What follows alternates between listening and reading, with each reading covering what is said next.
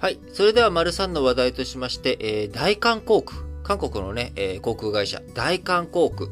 えー、こちらがね、あのー昨日4日に決算を発表しましたけれども、えー2021年1月から3月期、こちらのね、単独営業利益、前年同期比6.3倍のですね、7884億ウォン、えー約800億円と、えー2四半期連続で過去最高を更新したということになっています。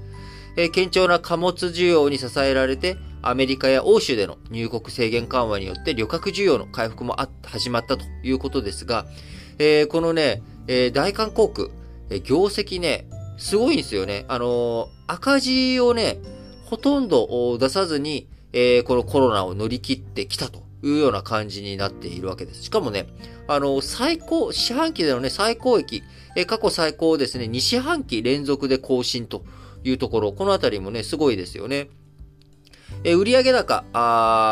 前年、えー同月比60%増の2兆8052億ウォンだったということなので、まあ、2兆9000億円とかぐらいなのかな。えーそしてね、最終損益も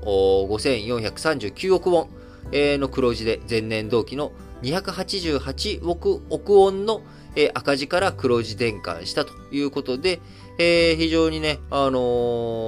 ーすごいいい決算続けているなということなんですが、えー営業損益ね、赤字になった月も9月、10 2019年、え4月から6月っていう、これはまあ新型コロナ関係ないタイミングと、えーその後、お2020年の1月から3月、まさに新型コロナ土直撃の時ですね。えーで、その後はね、ずっとね、営業損益、黒字をね、なんとかキープしているんですよ。えーで、それは燃料費用がね、えー2倍にも増えていたりとか、あ航空機リース費もドル高で負担が増えたりとか、旅客数とかね、減ってるにもかかわらず、えー販管費など抑えたことによって、えーなんとか、あ黒字確保。えーそして、えー今ね、旅客が戻ってきているというタイミングで、えー最高益更新みたいなね、まあ、こんな力強い決済になってるわけですけれども、えーそもそも、大韓航空、ハブ空港のインチョン国際空港、本拠地にしていることから、えー移動制限の中でも旅客機の転用など、貨物需要を積極的に取り組んでくることに、取り込むことに成功し、えー旅客中心の日本、アメリカ、ヨーロッパの航空大手が収益確保に苦しんでいる中、えー大韓航空、2020年4月から6月期に営業黒字化し、その後も黒字を維持してきているということになります。えー、もともとね、あの、韓国国内での飛行機需要、国内線の、ね、飛行機需要とかっていうのもそこまで、まあ、国土が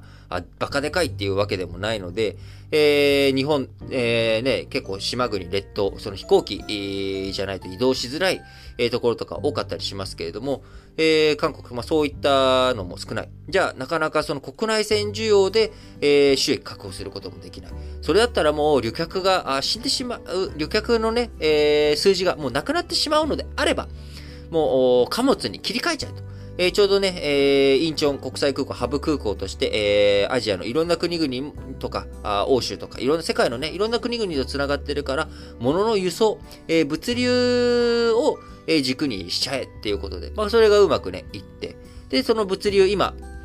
えー世界経済、あのー物流もサプライチェーンの混乱とか、あこう供給不足の中で、えー航空、あの、船便と比べたらね、航空便早く着くんだけれども、お金がかかるというところになりますが、まあ、それでも、使わせてくれと、えー物の動きがね、えー活発化していっている中、あのーまずそこでの利益を確保と。えーそれがしかも続いているということ。で、さらにそこに旅客が戻ってきた、あ新型コロナのね、えー行動制限の解除とかあり、えー旅客が戻ってきたということで、えー過去最高のね、四半期ベースで見たときに過去最高の、えー単独営業利益を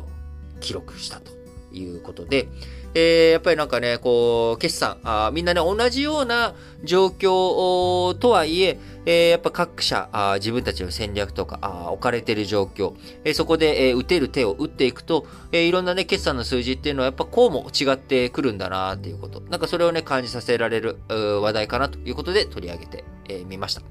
えーこの後ね、あの、ゴールデンウィーク明けると日本の3月決算の会社の、えー決算が、ドドッと出てくるので、えーそちらについてもね、しっかりとお伝えしていきたいなと思います。